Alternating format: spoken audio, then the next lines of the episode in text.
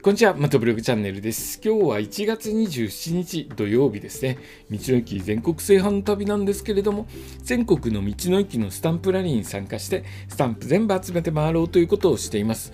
でですね、えー、気になった乗り物のニュースについニュースや話題についても話をしています。今日の話はですね、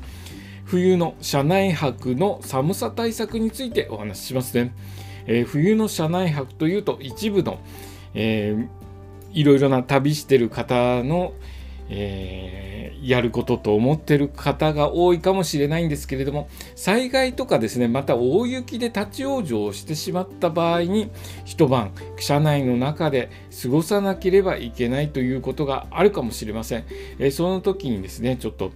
えしっかりとした装備がないと命の危険に関わることとなります。そこで、え JAF JAF ですね。JAF が行った真冬の車内泊寒さをしのぐ対策の実験に実験の結果についてお話ししますね。この実験は4人の被験者がそれぞれ異なる対策をして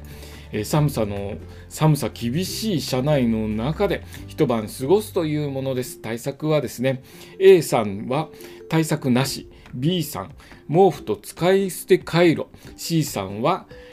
冬山用の寝袋。D さんエマージェンシーシート。えっ、ー、とダイソーとかあの100均とかに売ってる、えー、アルミ箔アルミのアルミを蒸着させたし薄いシートですね。使った方見た方いらっしゃいますでしょうか？ちょっと気になった方はですね是非 100, 100円100均で売ってますので見てください。何かと便利なので、え、1枚あるといいかもしれないです、えー、服装はですね、ダウンジャケットとジーンズで統一し、エンジンは止めた状態で実験をスタートしました。でですね、実験開始の外気温はマイナス 10, 10度、マイナス10度はかなり厳しいですね。え車内温度は25度という環境で、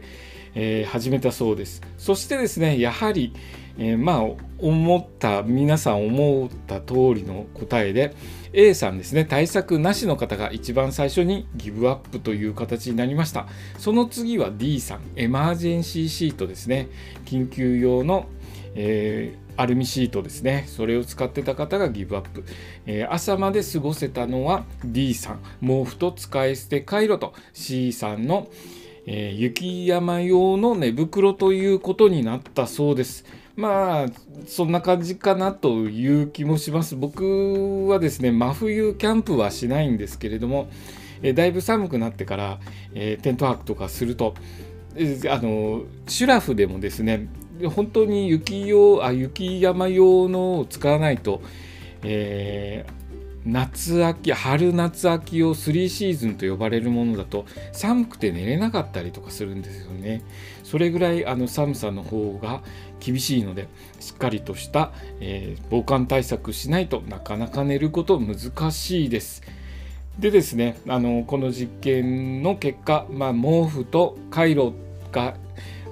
まあ、ぼちぼちいいかなということです。で、シュラフはですね、かなり値段も張りますので、まあ、あの毛布を1枚車の中に入れとくといざという時便利かなと思います。毛布とカイロですね。カイロを入れておくといざという時に便利だと思いますので、えー、シュラフはですね、本当にちょっと値段の方がなかなか張りますので、4万円とか5万円とか冬用のものはしてしまいます。えー、もっと高いものもありますので、えー、そういったのを買う、買い揃えるの大変なので、まあ、一番手軽なところで毛布ですね。ちょっと使わなくなってきた毛布とかを車の中に、入れておくといざという時に便利なので、えー、ぜひですねこういった対策、え参考にしていざという時ですね。真、冬雪が降って立ち往生しちゃったよという時は毛布とカイロを使って寒さをしのぐということをしてください。またですねあのエンジンかけられるから大丈夫だよと思われる方もいらっしゃると思うんですけども雪が降ってる状況だと一酸化炭素中毒になる可能性とかもあるんですよね。あのエンジンの排気口がマフラーが塞がれてしまって、えー、排気ガスが車内の中に回り込んでしまうということもあります。素で、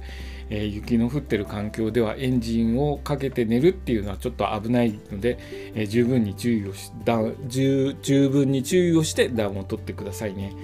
えできればですねそういうあの予期しない状態で一晩を明かすということがないようにしたいんですけれども、まあ、いつ何時どういう形になるか分かりませんので十分に注意をして、えー、ドライブ楽しんでくださいね。でまたバイクの方もですねあのツーリング冬ツーリング行ってキャンプ泊する方いらっしゃると思います、えー、まあ、十分な対策していかれると思いますけれどもえー、予想以上にですね寒さ厳しいですので、えー、しっかりと暖かくした装備で、えー、楽しんできてくださいね。今日の放送はですね、えー、寒さ、真冬の、真冬の車内泊について、真冬の車内泊対策についてお話しさせていただきました。今日の放送もお聴きいただきありがとうございました。それではまた明日。